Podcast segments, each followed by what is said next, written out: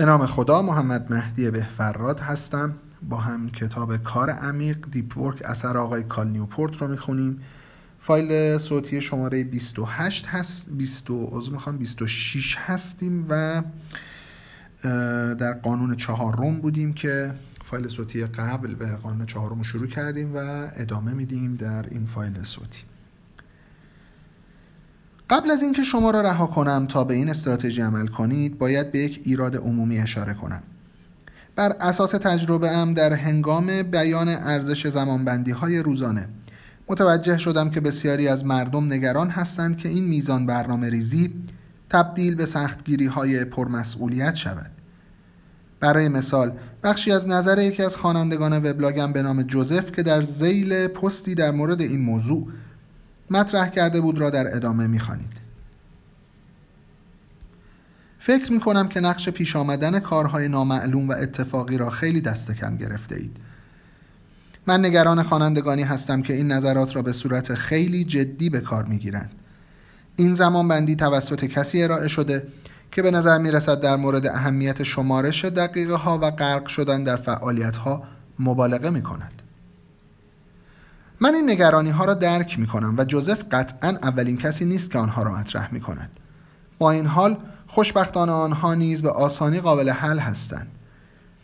در نظم‌دهی زمانبندی روزانه خودم، علاوه بر واحدهای زمانی قابل توجه و با قاعده‌ای که برای انجام تفکر نظری و گفتگو کردن در نظر می گیرم، قانونی دارم که اگر به صورت اتفاقی با موضوع مهمی برخورد کنم، آن را به عنوان دلیل کاملا معتبر برای نادیده گرفتن بقیه زمانبندی روزم در نظر خواهم گرفت.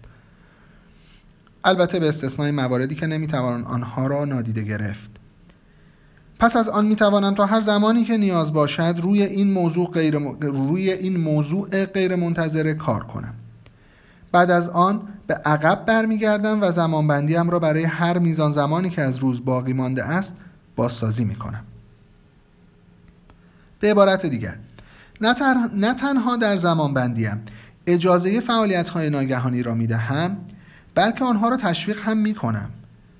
انتقاد جوزف از این ایده اشتباه ناشی می‌شود که می‌گوید هدف از زمان بندی آن است که نحوه رفتار شما را به رعایت برنامه‌ای انعطاف ناپذیر مجبور کند، در صورتی که این نوع زمان بندی برای ایجاد محدودیت نیست، بلکه برای ایجاد تفکر است. این یک عادت ساده است که شما را مجبور می کند و به طور مداوم در طول روز لحظه ای را در نظر بگیرید و از خودتان بپرسید منطقی است که با زمان باقی ماندم چه کار کنم؟ معتقدم کسی که این نوع ترکیب زمانبندی جامع و تمایل به انطباق یا اصلاح برنامه در صورت لزوم را دنبال می کند، احتمالاً نسبت به کسی که روش سنتی تره فی‌البداهه را به کار می‌گیرد، بینش خلاقانه تری را تجربه خواهد کرد. منظور از روش فی‌البداهه روشی است که در آن طول روز بدون زمانبندی و ساختار رها می‌شود. بدون وجود زمانبندی آسان است که به وقتتان اجازه دهید تا به کارهای کم عمق اختصاص یابد. کارهای مانند ایمیل، رسانه‌های اجتماعی و وبگردی. این نوع رفتار کم عمق گرچه در لحظه رضایت بخش است، اما به خلاقیت منجر نمی شود. از سوی دیگر، با وجود این برنامه ریزی می توانید اطمینان حاصل کنید که این بخش ها را به طور منظم و برای پرداختن به یک ایده جدید یا انجام کار عمیق روی موضوعی چالش برانگیز یا طوفان فکری در مدتی مشخص زمان بندی کنید. برای مثال، بحثی را که در قانون شماره 1 در مورد رواله های سختگیرانه‌ای که توسط بسیاری از متفکران بزرگ و خلاق دنبال می شده است مطرح کردیم به یاد بیاورید. به طور خلاصه، انگیزه این استراتژی به رسمیت شناختن این موضوع است که عادت کار عمیق نیازمند این است که با زمانتان با احترام رفتار کنید. قدم خوب ابتدایی برای دستیابی به این احترام این توصیه است: از قبل تصمیم بگیرید که با هر دقیقه از روز کاریتان چه کار خواهید کرد. در ابتدا طبیعی است که در برابر این ایده مقاومت کنید، زیرا بدون شک آسان‌تر است که اجازه دهید نیروهای دوقلوی هوس درونی و درخواست‌های بیرونی زمانبندی شما را هدایت کنند. اما اگر می‌خواهید به پتانسیل واقعی خودتان به عنوان کسی که خالق چیزهای مهم است نزدیک شوید، باید بر این بی‌اعتمادی به ساختار غلبه کنید. میزان عمق هر فعالیت را تعیین کنید.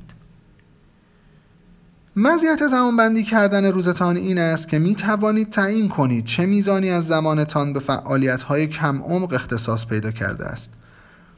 با وجود این، استخراج این بینش از زمانبندی‌هایتان می تواند در عمل دشوار باشد، زیرا همیشه مشخص نیست که چه مقدار از فعالیتتان را باید برای کاری کم عمق در نظر بگیرید. برای شرح این مشکل، اجازه دهید با یادآوری تعریف رسمی کار کم عمق که در مقدمه ارائه کردم شروع کنیم. کار کم عمق، کارهای غیر شناختی و غیر مهارتی که اغلب نیاز به تمرکز کامل و حذف حواس پرت کنها ندارند. این تلاش ها اثر خلاقانه‌ای در جهان ایجاد نمی کنند و تکرار آنها آسان است. برخی از فعالیت ها به طور واضح از این تعریف پیروی می کنند. برای مثال، بررسی ایمیل یا برنامه ریزی کردن کنفرانس تلفنی بدون تردید ماهیت کم عمقی دارند، اما طبقه بندی سایر فعالیت ها می تواند مبهمتر باشد. کارهای زیر را در نظر بگیرید. مثال 1: ویرایش پیشنویس مقاله علمی که شما و همکارتان به زودی آن را به مجله ارسال می کنید. مثال 2: ایجاد فایل ارائه پاورپوینت در مورد ارقام فروش سه‌ماهه. مثال 3: حضور در جلسه‌ای برای بحث در مورد وضعیت فعلی پروژه‌ای مهم و موافقت در مورد مراحل بعدی. در ابتدا چگونگی دسته‌بندی این نمونه‌ها واضح نیست. دو مورد اول کارهایی را توصیف می‌کنند که می‌توانند کاملاً پرمسئولیت باشند و مثال آخر هم برای پیشرفت یک هدف کاری کلیدی مهم است. هدف از این استراتژی این است که به شما معیار دقیقی برای حل این ابهام بدهد و راههایی را برای تصمیم گیری واضح و پایدار در مورد اینکه هر وظیفه کاری مشخص در کجای مقیاس کم عمقی عمیق قرار می‌گیرد ارائه دهد. برای انجام این کار از شما می‌خواهد که با پرسیدن یک سوال ساده اما به طور شگفت‌انگیزی واضح فعالیت‌ها را مورد ارزیابی قرار دهید. چقدر طول می‌کشد بر اساس ماه تا به فرد باهوشی که به تازگی از دانشگاه فارغ التحصیل شده و هیچ گونه آموزش تخصصی در مورد رشته من ندیده است برای تکمیل این کار آموزش داده شود؟ برای شرح دادن این رویکرد، بگذارید این سوال را در مورد مثال‌هایمان از کارهای مبهم اعمال کنیم. تجزیه و تحلیل مثال 1: ویرایش صحیح مقاله دانشگاهی نیازمند این است که نکات ظریف این کار که از طریق آنها می توانید اطمینان حاصل کنید که موضوع به طور دقیق شرح داده شده است و همچنین نکات ظریف در زمینه گسترده تر تاریخچه تحقیق موضوع که از طریق آنها می توانید مطمئن شوید که به صورت صحیحی مورد بررسی قرار گرفته است را درک کنید. این الزامات نیاز به دانش تخصصی در یک زمینه علمی دارد، کاری که در عصر تخصص به سالها مطالعات مستمر در سطح تحصیلات تکمیلی و فراتر از آن نیازمند است.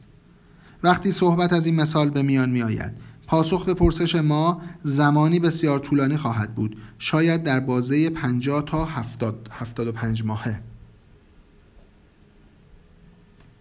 تجزیه و تحلیل مثال 2: نمونه دوم با این تجزیه و تحلیل هماهنگی ندارد. ساخت فایل ارائه پاورپوینت که فروش سه‌ماهه شما را توصیف کند نیاز به 3 چیز دارد. اول، آگاهی از نحوه ساخت فایل پاورپوینت. دوم، دانستن فرمت استاندارد برای ارائه عملکرد سه‌ماهه در سازمانتان. و سوم، دانستن معیارهای فروشی که سازمان شما دنبال می‌کند و نحوه تبدیل آنها به نمودارهای درست. می توانیم فرض کنیم که فارغ التحصیل دانشگاه فرضی ما که در سؤالمان تصور کردیم از قبل می داند که چگونه از پاورپوینت استفاده کند و یادگیری فرمت استاندارد برای ارائه های سازمان شما هم نباید بیش از 1 هفته طول بکشد. بنابراین سوال واقعی این است که چه مدت طول می کشد تا فرد باهوش فارغ التحصیل شده ای معیارهایی را که شما دنبال می کنید، جایی که به نتیجه می رسید و نحوه مرتب سازی و تبدیل آنها به اشکال و نمودارهایی که برای ارائه از طریق اسلاید مناسب هستند را درک کند. این کار بی اهمیتی نیست، اما برای آموزش آن به فارغ التحصیل باهوش دانشگاه به بیش از 1 ماه یا زمانی نزدیک به آن نیاز نیست. بنابراین می توانیم به عنوان پاسخی محافظه کارانه از 2 ماه استفاده کنیم. این پاسخ اون 2 ماه میشه. تجزیه و تحلیل مثال 3. تجزیه و تحلیل جلسات می تواند دشوار باشد. ممکن است برخی اوقات خسته کننده به نظر برسند، اما اغلب نقش اصلی را در مهمترین فعالیت‌های سازمان شما ایفا می‌کنند. روش ارائه شده در اینجا کمک می‌کند تا از این ظاهر فریبنده عبور کنید.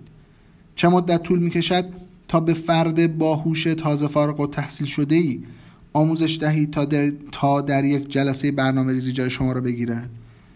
او باید این پروژه را به اندازه کافی درک کند تا بتواند نقاط قوت و مهارت‌های شرکت کنندگان در آن جلسه را متوجه شود.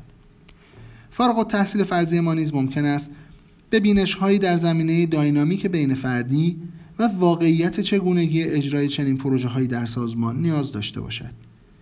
در این مرحله ممکن است سوال کنید که آیا این فارغ التحصیل دانشگاه هم به تخصص عمیق در مورد موضوعی که توسط این پروژه مورد بررسی قرار می‌گیرد نیاز دارد یا نه. برای یک جلسه برنامه‌ریزی احتمالاً نه. چنین جلساتی به ندرت به محتوای حقیقی می‌پردازند و تمایل زیادی به گفتگوهای کوتاه و خودنمایی‌هایی دارند که در آن شرکت کنندگان سعی می‌کنند طوری وانمود کنند که بسیار متعهد هستند، بدون اینکه واقعاً مجبور به این تعهد باشند. فرض کنید که 3 ماه طول می‌کشد تا این فرد تازه فارغ التحصیل قلق کار را یاد بگیرد و بتواند بدون هیچ مشکلی در چنین جلسات غیررسمی جای شما را بگیرد. بنابراین ما از این 3 ماه به عنوان پاسخ استفاده خواهیم کرد. این سوال به معنای آزمایش فکری است. داخل پرانتز، من قصد ندارم که از شما بخواهم واقعاً فرد تازه فارغ التحصیل شده ای را استخدام کنید تا کارهای کم ارزش را به عهده بگیرد. اما پاسخی که ارائه می‌دهید به شما کمک می‌کند تا به صورت واقعی کم عمقی یا عمیق بودن فعالیت‌های مختلف را تعیین کنید. اگر فارغ التحصیل فرضی ما به چندی ماه آموزش یا تکرار یک کار نیاز دارد، این نشان می‌دهد که این کار به مهارت‌هایی که به سختی به دست می‌آیند نیازمند است. همانطور که قبلا بحث شد، وظایفی که از تخصص شما استفاده می‌کنند عمدتاً وظایف عمیقی هستند و بنابراین می‌توانند مزایای دوگانه زیر را فراهم کنند. آنها به ازای هر دقیقه از زمان صرف شده ارزش بیشتری را باز می‌گردانند و توانایی‌های شما را گسترش می‌دهند و منجر به پیشرفت می‌شوند. از سوی دیگر، کاری که فارغ التحصیل فرضی ما بتواند سریعاً یاد بگیرد، کاری است که از تخصص استفاده نمی‌کند و بنابراین می‌توان آن را به عنوان کار کم عمق در نظر گرفت. با این استراتژی چه باید کرد؟ هنگامی که می‌دانید فعالیت‌هایتان در کجای مقیاس عمیق کم عمق قرار می‌گیرند، زمانتان را صرف فعالیت‌های عمیق کنید. برای مثال، هنگامی که مطالعات موردیمان را مجدداً بررسی می‌کنیم، می‌بینیم که اولین وظیفه چیزی است که باید برای استفاده از زمانتان در اولویت قرار بگیرد، در حالی که دومین و سومین فعالیت از انواعی هستند که باید زمانی که صرف آنها می‌شود به حداقل برسد. ممکن است احساس کنید که فعالیت‌های مولدی هستند، اما بازدهی آنها نسبت به سرمایه‌گذاری انجام شده در زمان بسیار ناچیز است. البته چگونگی دور شدن از کم عمقی و رفتن به سمت کارهای عمیق همیشه واضح نیست. حتی پس از اینکه دانستید که چگونه تعهدات خود را با دقت برچسب گذاری کنید، این ما را به سمت استراتژی‌هایی که در ادامه مطرح می‌شوند پیش می‌برد. استراتژی‌هایی که راهنمایی‌های ویژه‌ای را در مورد چگونگی دستیابی به این هدف سخت ارائه می‌دهند. خب، وارد استراتژی می‌شیم. از رئیستان بخواهید که برای کارهای کم عمق سقف تعیین کند. سوال مهمی که اینجا مطرح می‌شود که به ندرت پرسیده می‌شود، چند درصد از زمان من باید برای کار کم عمق صرف شود؟ سوال اینه. یه سوال مهمی که هست و به ندرت پرسیده میشه اینه، چند درصد از زمان من باید برای کار کم عمق صرف شود؟ این استراتژی پیشنهاد میکند که آن را بپرسید. به عبارت دیگر، اگر رئیس دارید در مورد این سوال گفتگو کنید. احتمالاً اول باید کارهای کم عمق و عمیق را برای او تعریف کنید. اگر برای خودتان کار میکنید این سوال رو از خودتان بپرسید. در هر دو مورد پاسخ مشخصی ارائه کنید. سپس سعی کنید به این سقف تعیین شده عمل کنید و این مهمترین بخش است.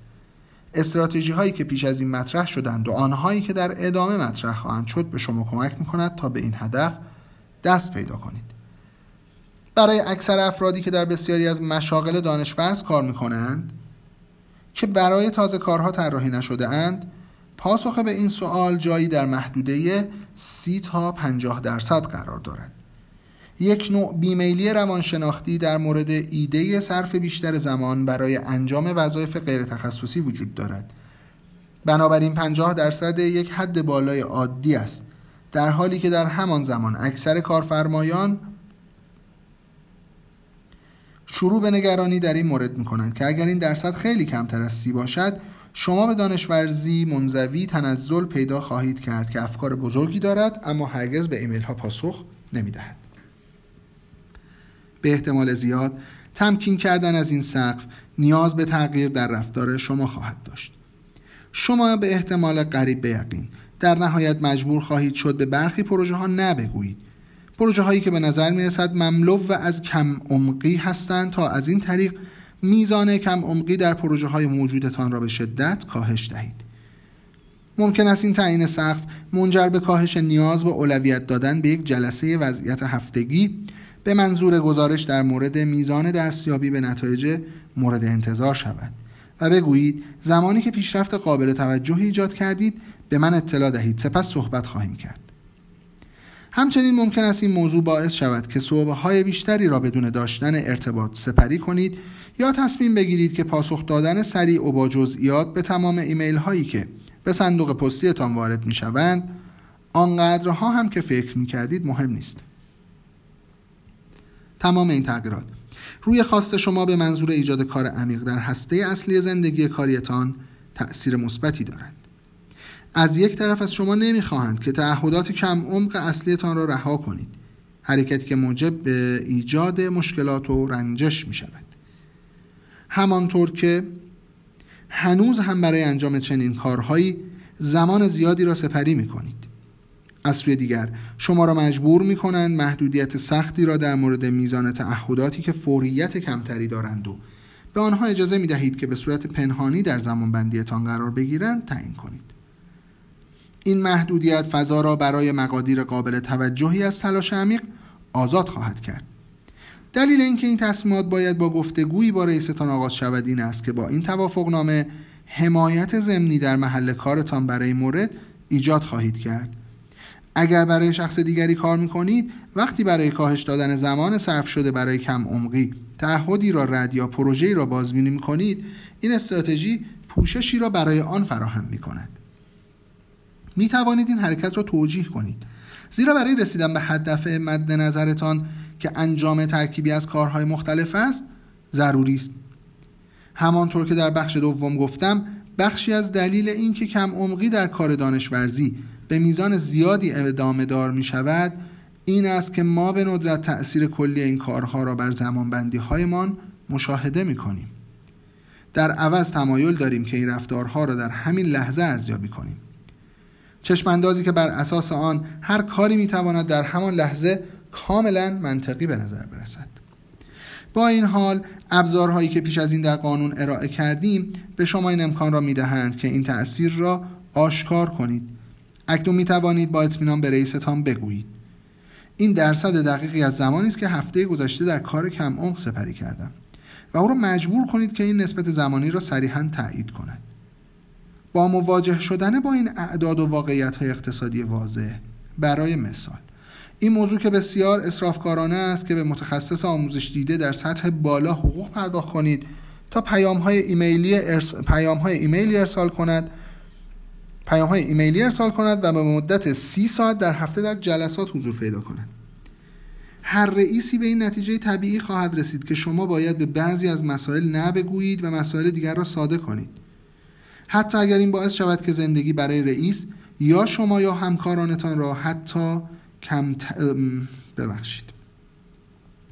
حتی اگر این باعث شود که زندگی برای رئیس یا شما یا همکارانتان راحتی کمتری داشته باشد.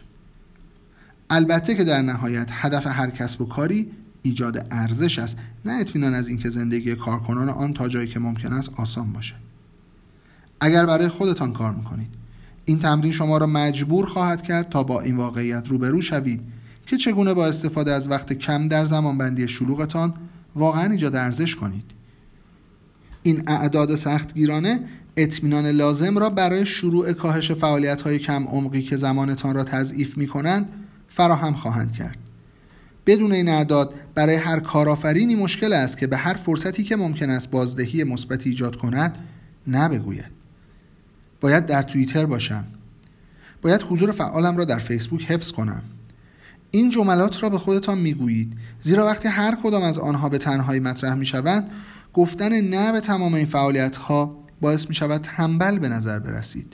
به جای آن میتوانید به انتخاب و چسبیدن به نسبتی مشخص در مقیاس کم عمقی عمیق، این پذیرش بدون قید و شرط که شما را به سمت گمراهی هدایت میکند را جایگزین عادت سالمتر تلاش برای استفاده حداکثری از زمانی کنید که برای کارهای کم عمق کنار گذاشته اید. و بنابراین هنوز هم فرصت‌های بسیاری برای خودتان مهیا می‌کنید، اما این تلاش‌ها را به بخش کوچکی از زمان و توجهتان محدود کنید تا قادر به انجام کارهای عمیقی باشید که در نهایت کسب و کارتان را به جلو هدایت می‌کنند. البته همیشه این احتمال وجود دارد که وقتی این سوال را میپرسید پاسخ تندی دریافت کنید. هیچ رئیسی به صراحت جواب نخواهد داد که 100% زمان شما باید کم عمق باشد، مگر اینکه تازه کار باشید که در این صورت باید این تمرین را به تأخیر بیاندازید تا مهارت‌های کافی برای اضافه کردن تلاش‌های عمیق به مسئولیت‌های رسمی کاریتان را ایجاد کنید. اما هر رئیسی ممکن است بدون رو دربایستی پاسخ دهد به همان اندازه که کارهای کم عمق برای شما لازم است، باید کاری که در حال حاضر به آن نیاز داریم را هم به سرعت انجام دهید. در این مورد پاسخ هنوز هم مفید است، زیرا به شما میگوید این شغلی نیست که کار عمیق را پشتیبانی کند و مشاغلی که کار عمیق را پشتیبانی نمی کنند مشاغلی نیستند که بتوانند در اقتصاد معاصر ما که اقتصاد اطلاعات است به موفقیت شما کمک کنند. شما باید در این مورد از رئیستان برای این بازخورد تشکر کنید و سپس به سرعت شروع به برنامه ریزی کنید که چگونه می توانید به جایگاه جدیدی منتقل شوید که برای عمق ارزش قائل باشد. تیتر بعدی: کارتان را تا ساعت 5:30 تمام کنید.